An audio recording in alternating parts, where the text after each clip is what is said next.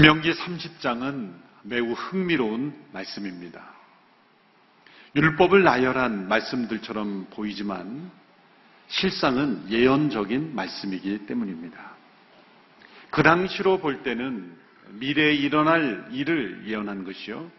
오늘 우리 입장에서 볼 때는 이미 분명히 이루어진 것으로 확인되는 그런 말씀입니다. 그 예언의 내용은 복음입니다.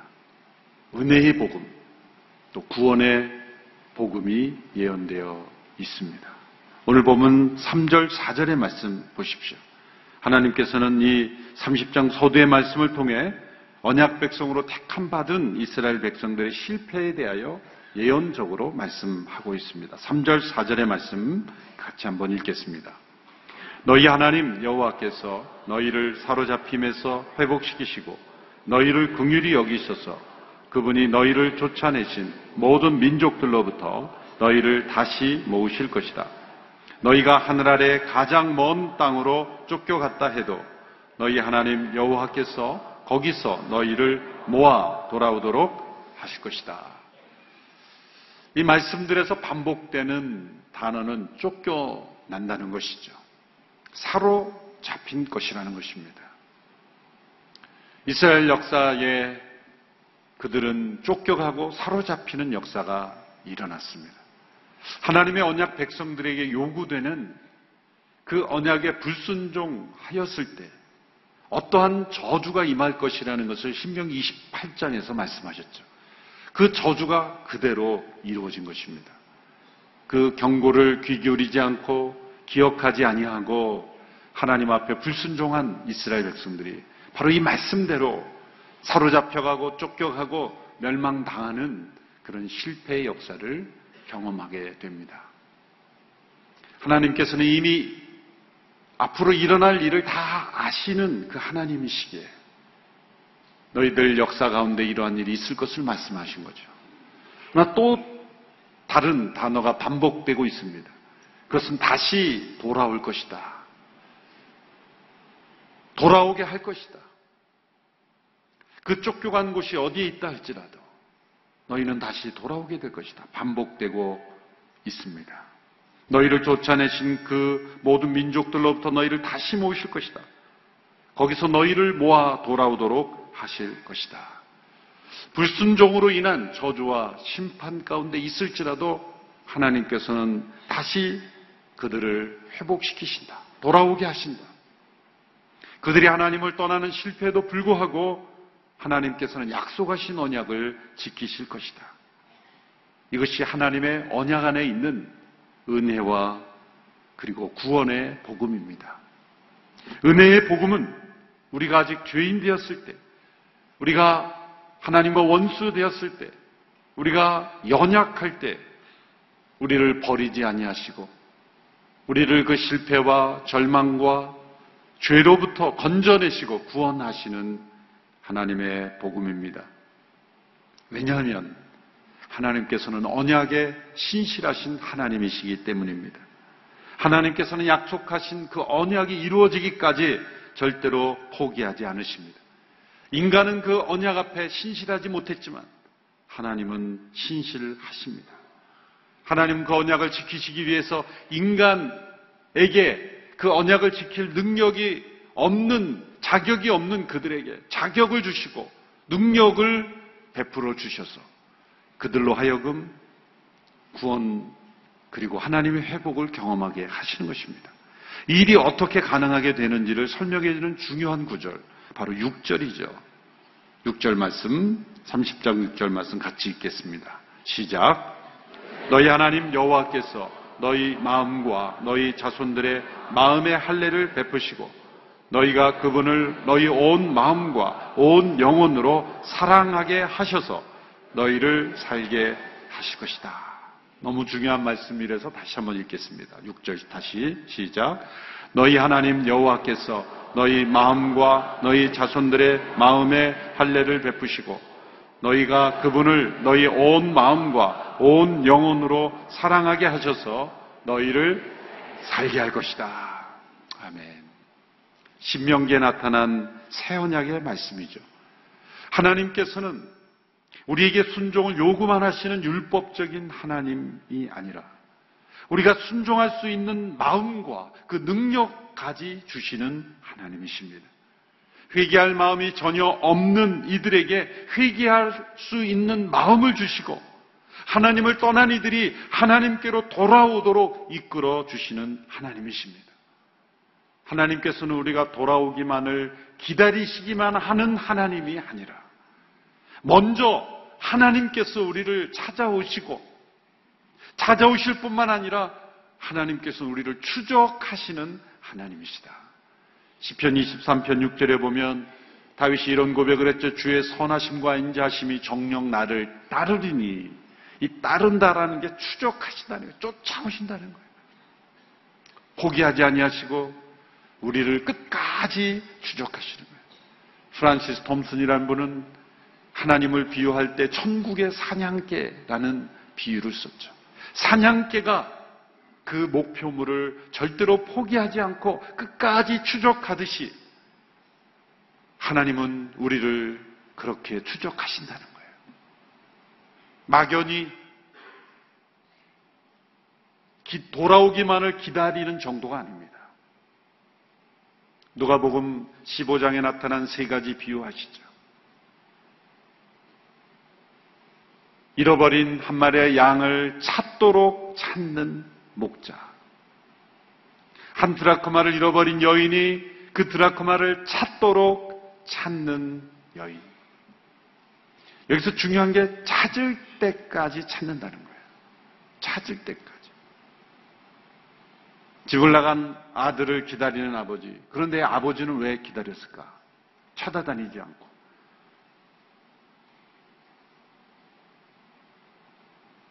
물건이나 동물은 찾을 때까지 찾으면 찾아지지만 사실 사람은 기다리는 게 빨라요, 사실은. 찾아서 다녀, 다니는 그런 모습보다는 그 돌아왔을 때 사실은 그 아버지가 맞이해주는 모습 보면 아버지는 그 목자보다 그 여인보다 훨씬 더 깊이 찾았던 거예요. 그래서 먼저 달려가 그 아들을 안아주지 않습니까? 추적하시는 하나님. 그래서 하나님은 이 땅에 내려오신 거예요. 하나님은 저 하늘 위에 계시는 하나님이 아니라 저 하늘에 계신 하나님이 이 땅에 내려오시는 하나님. 내려오실 때 우리의 마음 깊숙한 곳까지 내려오시는 하나님. 그래서 우리의 마음에 할례를 베풀어 주시고 우리의 마음에 굳은 마음을 제거해 주시고 하나님을 떠난 마음을 돌이켜 주시고 하나님을 아는 마음을 주시고 하나님을 사랑하는 마음을 주시고 하나님을 사랑하게 하시는 거예요. 이게 은혜의 복음입니다. 우리 모두에게는 이 은혜가 필요합니다. 사람이 사람을 변화시키는 것 같지만 하나님께서 베풀어 주신 마음의 할례가 임해야 진정 하나님을 사랑하게 되는 것이죠. 우리 가족과 이웃에 정말 하나님을 사랑했으면 좋겠다라고 하는데 그렇지 못한 영혼들이 있잖아요. 바로 이 구절을 붙잡고 우리가 기도해야 될 줄 압니다. 하나님 저 영혼에도 마음의 할례를 베풀어 주셔서 하나님을 사랑하게 해 주십시오. 온 마음과 온 영혼으로 하나님을 사랑하게 해서 저로 살게 해 주십시오. 하나님께서 이 은혜의 복음을 우리에게 주셨다는 거예요. 많은 사람들이 구약은 율법이고 신약은 복음이다. 이런 등식은 아주 틀린 등식이요. 좀 죄송하지만 무식한 해석이에요. 구약에 나타난 수많은 복음들. 구약도 복음이고 신약도 복음인 거예요. 하나님께서는 율법을 우리에게 요구만 하시는 하나님이 아니라 이 하나님의 은총으로 우리를 대하시는 그러한 하나님인 것을 우리가 기억해야 하는 것입니다. 하나님과 우리와의 관계가 회복되려면 우리 편에서 회개가 일어나야 하는데 문제는 그 회개할 마음조차 없다는 거예요. 회개할 능력조차 없다는 거예요. 만일 우리 인간 스스로가 어떤 스스로의 깨달음으로 회개가 이루어진다면 하나님의 전적 은혜가 아닌 거죠. 우리의 능력으로 구원을 이루어낸 것이 되는 겁니다. 우리에게 일어난 회개조차도 하나님의 은혜인 것이죠. 하나님의 은혜가 우리 마음속에 임하여 마음의 할례를 성령으로 베풀어 주셔서 회개하게 하시는 하나님의 역사. 이 역사로 말미암아 하나님과 우리의 관계가 회복된다는 것입니다. 신명기 오늘 본문 11절 이하의 본문은 이런 하나님의 새 언약의 기초 위에서 주신 말씀입니다. 하나님께서 마음의 할례를 베풀어 주셔서 우리가 살 수 있도록 길을 열어 주신다는 그 약속 위에서 오늘 설교 본문의 명령이 주어진 것입니다. 11절에서 14절의 말씀 우리 같이 함께 읽겠습니다. 시작. 내가 오늘 너희에게 명령하는 것은 너희에게 지나치게 어려운 것도 아니고 너희가 다다를 수 없는 것도 아니다. 그것은 하늘 위에 있지 않으니 너희는 누가 하늘로 올라가 그것을 잡겠으며 우리에게 선포했다고 해서 우리가 순종하게 하겠는가 하고 물을 필요가 없다. 그것은 바다 밑에 있는 것도 아니니 너희는 누가 바다를 건너가 그것을 잡겠으며 우리에게 선포했다고 해서 우리가 순종하게 하겠느냐 하고 물을 필요도 없다. 오히려 그 말씀은 내게 아주 가까워 너희 입에 있고 너희 마음에 있어 너희가 순종할 수 있다. 제일 마지막 단어가 중요해. 너희가 순종할 수 있다. 우리가 이 순종의 명령을 회피하거나 변명할 수 없는 것은 첫째로 지나치게 어려운 것이 아니기 때문이다. 이 말씀에 순종하기 위해서 신학 박사 하기가 필요한 것이. 도리어 곰곰이 생각해 보면 신학을 열심히 공부하는 사람들이 더 순종을 안 하는 경향이 많습니다. 이상하죠. 머리에 깨달은 것이 많을수록 더 순종해야 하는데 어쩌면 순종 안 해도 되는 이유를 찾아내는 것이 아닌가. 그렇게 우리의 이성이 교묘하고 그리고 와악합니다. 저 시골에 많이 배우지 못한 그런 권사님도 어쩌면 신학 박사 학위를 받은 사람보다 더 귀한 순종을 할 수 있다는 거예요. 많이 배워야 순종할 수 있는 게 아니에요. 사실 우리의 믿음의 조상들은 오늘 이 시대보다 많이 배우지 못했습니다. 오늘 이 시대보다 그렇게 성경 공부 많지도 않았어요. 일대일 제자 양육도 없었어요. 큐테란 단어가 뭔지도 몰랐어요. 성경 통독도 없었어요. 성경을 꿰뚫어주는 강사도 많지 않았어요. 그런데도 순종 잘했습니다. 지나치게 어려운 것이 아니기 때문이죠.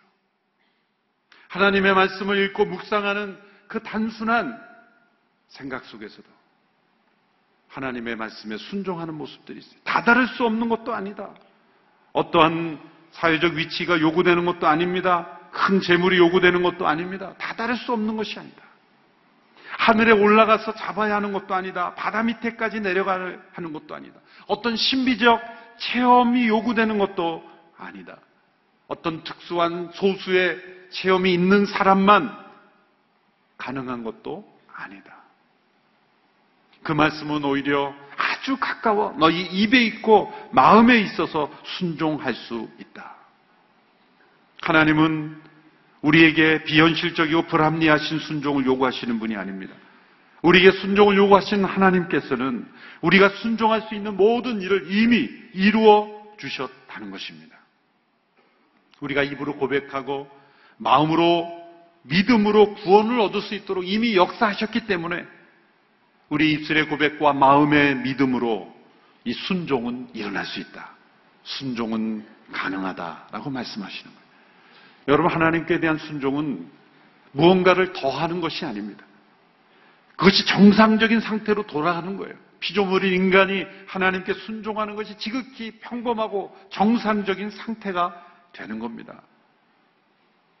이 구절에 대한 매튜 헬리 목사님의 해설이 아주 명확합니다. 좀 길지만 제가 읽어보겠습니다. 이 말씀에 대한 11절 14절에 대한 예, 주의한 문장을 제가 쭉 읽어보겠습니다. 이것이 이 구절들을 의미하는 겁니다. 이것이 우리가 복음 아래서 그 아들 예수 그리스도의 이름으로 믿는 하나님의 명령인 것이다. 우리가 마치 눈먼 사람처럼 주여 누구시오니까 어디 계시니까 우리가 그를 믿고자 하나이다 라고 묻는다면 이 성경이 해답을 준다. 하늘로 올라가서 거기서 그를 붙들 필요가 없다. 그가 성육신하셔서 이 땅에 내려오셨기 때문이다. 또한 깊은 곳으로 내려가 거기서 그를 붙들 필요도 없다. 그가 부활하셔서 거기서 올라오셨기 때문이다. 그 말씀은 우리와 매우 가까이 있고 그리스도께서 그 말씀 속에 계신다.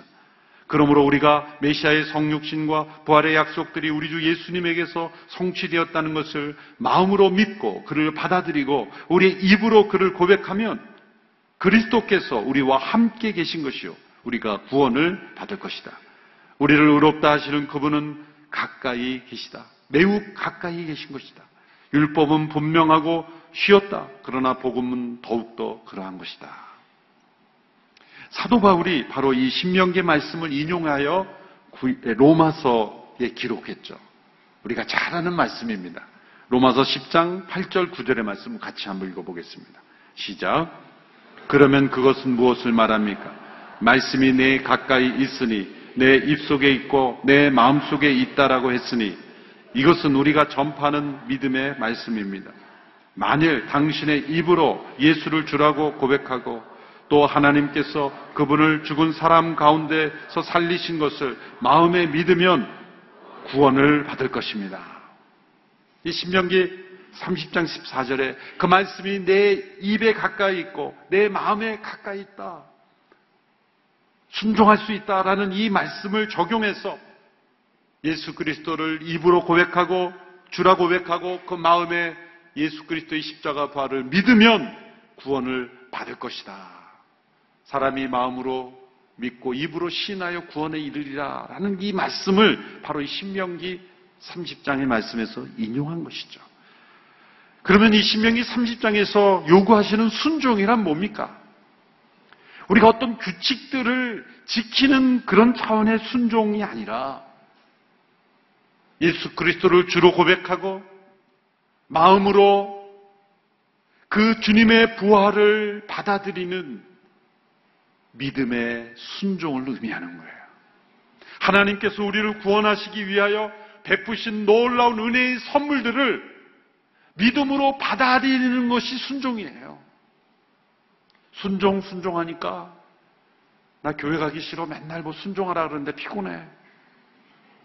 하나님께서 우리를 피곤하게 하시려고 순종하라는 게 아니라 하나님의 모든 말씀에서 사실 우리에게 요구하시는 순종은 우리에게 무엇인가를 얻어내려고 하시는 것이 아니라 하나님께서 은혜로 베푸신 이 놀라운 구원을 제발 받아들여라.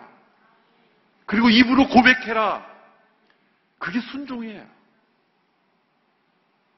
하나님께 대한 우리의 최고의 순종은 하나님께서 베푸신 놀라운 구원과 하나님의 역사, 우리를 위해서 행하신 모든 일들을 마음으로 받아들이고, 네, 그렇습니다. 하나님께서 나를 구원해 주셨습니다. 하나님은 나의 아버지십니다. 예수 그리스도는 나의 주님이십니다. 나의 구세주이십니다. 하나님은 놀라우신 하나님이십니다. 하나님이 베풀어 주시는 놀라운 구원의 능력이 우리의 입에 가까이 있고 그 말씀 우리의 마음에 가까이 가까이 있을 정도로 다 해주셨다는 거예요. 우리가 하는 일은 뭐예요? 마음의 문을 열고 인정하는 거예요. 고백하고 받아들이고 그 구원의 길로 따라가는 거예요. 그걸 순종할 수 있다는 거예요.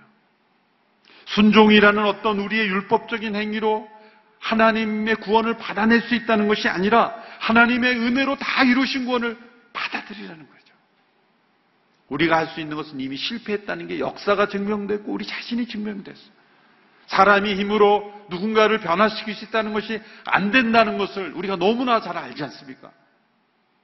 특별히 일부 예배에 나오시는 분들은 너무 더 잘하실 거예요. 인생을 오래 사신 분이 많기 때문에. 오후로 내려갈수록 아직도 모르는 사람이 좀 오긴 해요.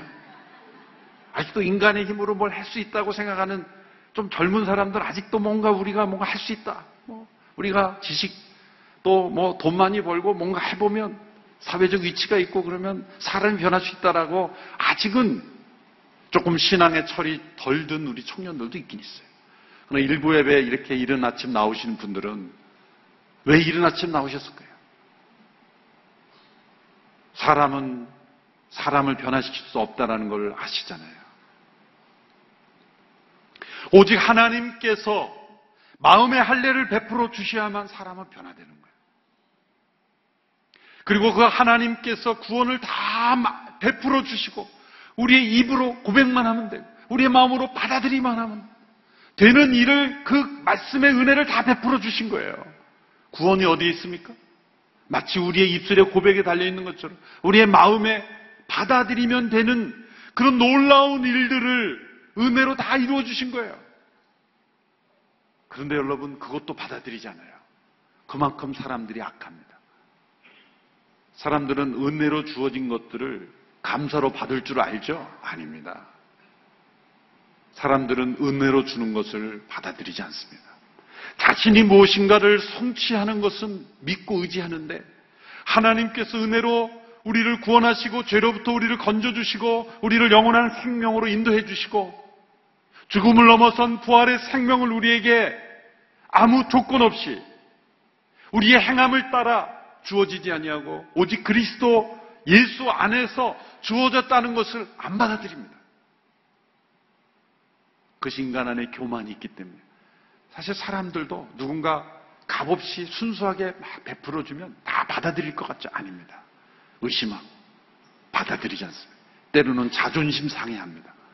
그 마음 속에 숨어 있는 교만과 악이 있기 때문이에요.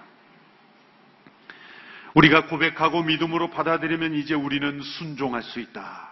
새로운 길이 열린 거예요. 순종의 삶을 살 수 있는 길이 열린 것입니다. 하나님의 은혜는 우리의 선택과 상관없이 우리의 받아들임과 상관없이 우리를 기계적으로 움직여지는 것이라고 착각해서는 안 됩니다. 하나님의 은혜는 하나님이 행하신 모든 일들을 다 이루어 놓으시고 결국은 우리가 입술로 고백하고 마음으로 받아들이도록 하시는 거예요. 근데 그것은 마치 음식을 먹는 것처럼 물을 마시는 것처럼 너무나 쉽고 가벼운 짐인 거예요. 여러분 사람이 마지막 생명이 끊어지는 날까지 할 수 있는 게 뭐야? 물은 조금씩 넘길 수 있어요. 그런데 구원을 뭐라고 설명했어요? 누구든지 목마르거든 내게로 와서 마시라. 물을 마시는 것처럼 구원을 설명했잖아요. 하나님의 은혜의 그 생명수는 다 죽어가는 생명에게도 하나님의 생명이 들어갈 수 있다는 거예요. 얼마나 쉬운 일이에요. 건강하면 음식을 먹는 것처럼 맛있는 음식이 들어오면 우리가 잘 먹잖아요. 그렇게 음식을 먹을 수 있는 것처럼 하나님의 구원이 우리에게 그렇게 쉽게 역사될 수 있도록 다 은혜로 베풀어 주셨다. 너희들은 순종할 수 있다. 순종이라는 거예요. 신명기의 말씀에서 뭔가 율법적인 조항을 막 제한하고 우리를 피곤하게 하는 것 같지만 전체 성경 말씀에서 보면 이것은 뭐예요? 하나님께서 우리 안에 마음의 할례를 베풀어 주셨어. 우리에게 구원의 선물을 주시니 너희는 믿고 순종하라는 거예요. 순종이란 우리의 믿음입니다. 그런데 그 하나님께서 베풀어 주신 것을 우리가 믿음으로 받아들일 수 있는 능력 또한 없기 때문에 그 능력을 회복시켜 주신 것이 예수님의 십자가 부활의 능력이 성령이 거예요. 그 순종은 우리 스스로 선택해야 하는 거예요. 마음의 할례를 베풀어 주시니 이제 순종해야 되는 거예요.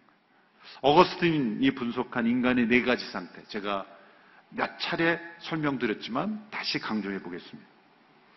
어거스틴은 인간을 네 상태로 구분했습니다. 아주 좋은 구분이에요. 중요한 구분입니다. 첫째로 인간이 타락 이전에 죄가 없을 때는 어떤 상태입니까? 죄를 죄가 없지만 죄를 지을 수 있는 상태예요. 죄가 없지만 죄를 지을 수 있는 상태. 그 상태에서 아담과 하와가 타락했죠. 두 번째는 인간이 범죄한 이후에 원죄를 가지고 태어나기 때문에 죄를 지지 않을 수 없는 상태. 죄를 지을 수밖에 없는 상태. 그렇게 표현한 게 낫겠죠. 죄를 지을 수밖에 없는 상태. 뭘 하든지 다 죄 가운데 있는 거예요. 세 번째 우리가 예수 그리스도의 십자가의 구원과 부활의 능력과 성령 임재하심을 경험하게 되면 어떤 상태로 변화되냐면 십자가와 성령 안에서 죄를 짓지 않을 수 있는 상태로 변화돼요. 죄를 지을 수밖에 없는 상태에서 죄를 짓지 않을 수 있는 상태로 변화돼요. 우리가 성령을 따라 행하면 죄를 짓지 않을 수 있는 상태가 된다. 마지막 구원의 완성 네 번째 단계는 죄를 지을 수 없는 상태가 되는 거예요. 우리는 죄를 지을 수 없는 상태가 되는 게 아니에요.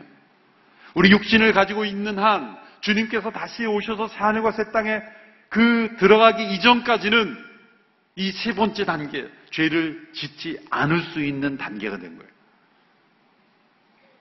다시 정리하면 죄가 없지만 죄를 지을 수 있는 상태에서 죄를 지을 수밖에 없는 상태로 떨어졌잖아요. 우리는 그 상태에서 세 번째 단계로 변화된 거예요. 죄를 짓지 않을 수 있는 상태. 그러나 여전히 죄를 택하면 죄 가운데 있게 되는 거예요. 그러나 우리가 성령을 따라 행하면 죄를 짓지 않을 수 있는 상태로 이게 이 차원이 바로 믿음의 순종이라는 겁니다. 우리 안에 계신 성령을 따라 순종하면 우리는 죄를 짓지 않을 수 있는 상태로 살아갈 수 있다. 라는 거예요. 그래서 너희는 생명을 택하라. 순종하라. 갈라디아서 말씀을 통하면 성령을 따라 행하라 말씀하시는 거예요. 이러한 은혜의 복음 아래서 순종을 명령하시는 겁니다. 15절에서 20절 말씀 길지만 함께 같이 한 목소리를 읽겠습니다. 시작. 보라 내가 오늘 너희 앞에 생명과 번성, 죽음과 멸망을 두어 내가 오늘 너희에게 너희 하나님 여호와를 사랑하고 그분의 길로 걸으며 그분의 명령과 규례와 율법을 지키라고 명령하고 있다. 그러면 너희가 살고 그분의 수가 많아질 것이며 너희 하나님 여호와께서 너희가 들어가 차지할 그 땅에서 너희에게 복 주실 것이다. 그러나 만약 너희가 멀리 나가 다른 신에게 절하고 경배한다면 내가 오늘 너희에게 선언한다. 너희는 반드시 멸망할 것이며 요단강을 건너 들어가 차지할 그 땅에서 오래 살지 못할 것이다. 오늘 내가 하늘과 땅을 증인 삼아 너희 앞에 생명과 죽음, 복과 저주를 두니 생명을 선택해 너희와 너희 자손들이 살고 너희 하나님 여호와를 사랑하고 그분의 음성에 귀를 기울이며 그분을 단단히 붙들라. 여호와는 너희 생명이시다. 그분께서 너희 조상 아브람, 이삭, 야곱에게 주시겠다고 맹세하신 그 땅에서 너희가 살 것이다. 하나님의 언행에 순종하는 것은 액세서리가 아닙니다. 해도 되고 안 해도 되는 것이 아니라 생명과 죽음의 문제예요. 사느냐 죽느냐의 문제입니다. 이 땅에서의 사느냐 죽느냐의 문제가 아니라 영원한 생명과 죽음의 문제예요. 그러므로 생명을 선택하라. 이 영원한 생명과 죽음의 문제이기에 하나님 아들 그분이 예수께서 이 땅에 오셔서 십자가를 지심으로 우리가 담당해야 될 그 하나님의 언약의 저주를 다 담당하신 거예요. 우리가 마땅히 담당해야 될 간헐적으로 역사 속에 담당하면 어떻게 되는지를 보여주셨죠. 끔찍한 멸망들이 역사 속에 있었죠.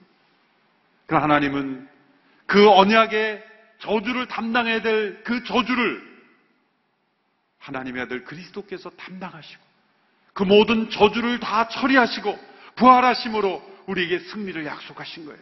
이 새 언약의 생명의 축복을 우리에게 허락하신 거예요. 그리고 우리에게 요구하시는 거예요. 생명을 선택하라. 그것은 어려운 것도 아닙니다.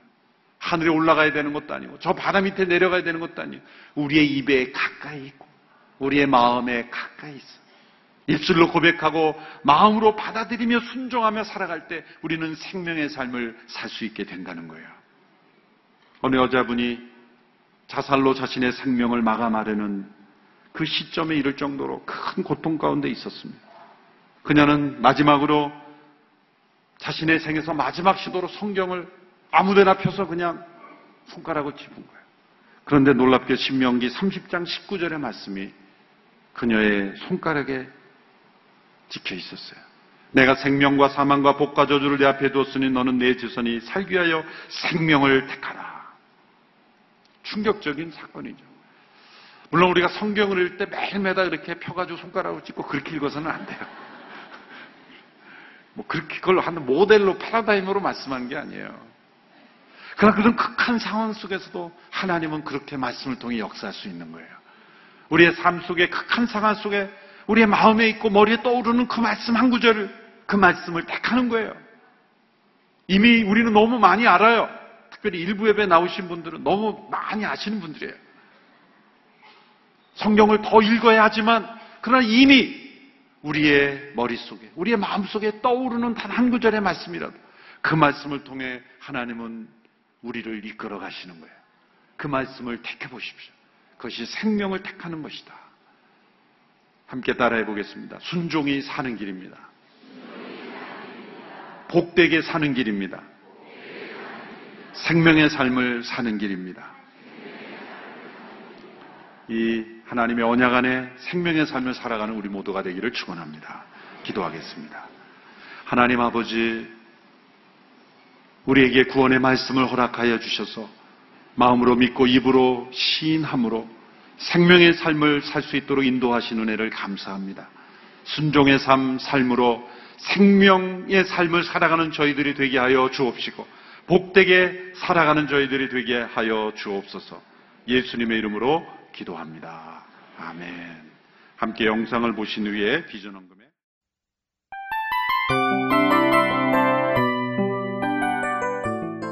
이 프로그램은 청취자 여러분의 소중한 후원으로 제작됩니다.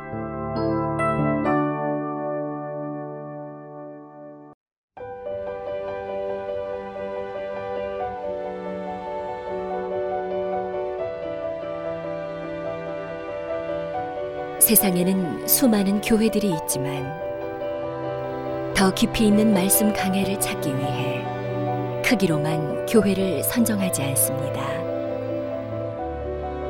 보다 좋은 영적 콘텐츠를 더 많이 나누기 위해 방송비를 받지 않습니다. 1년 365일 복음만 전하고 싶어서 우리는 광고를 하지 않습니다. 온누리의 복음을 땅끝까지 CGN TV와 함께 땅끝 성교사가 되주세요.